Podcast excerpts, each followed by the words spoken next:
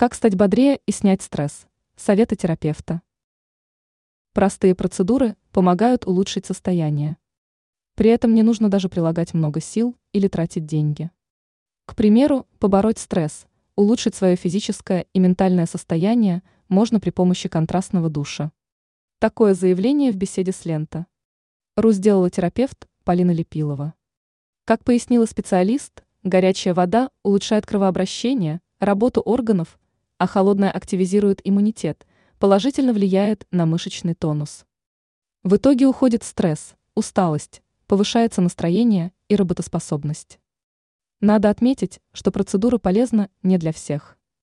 Важно учитывать противопоказания.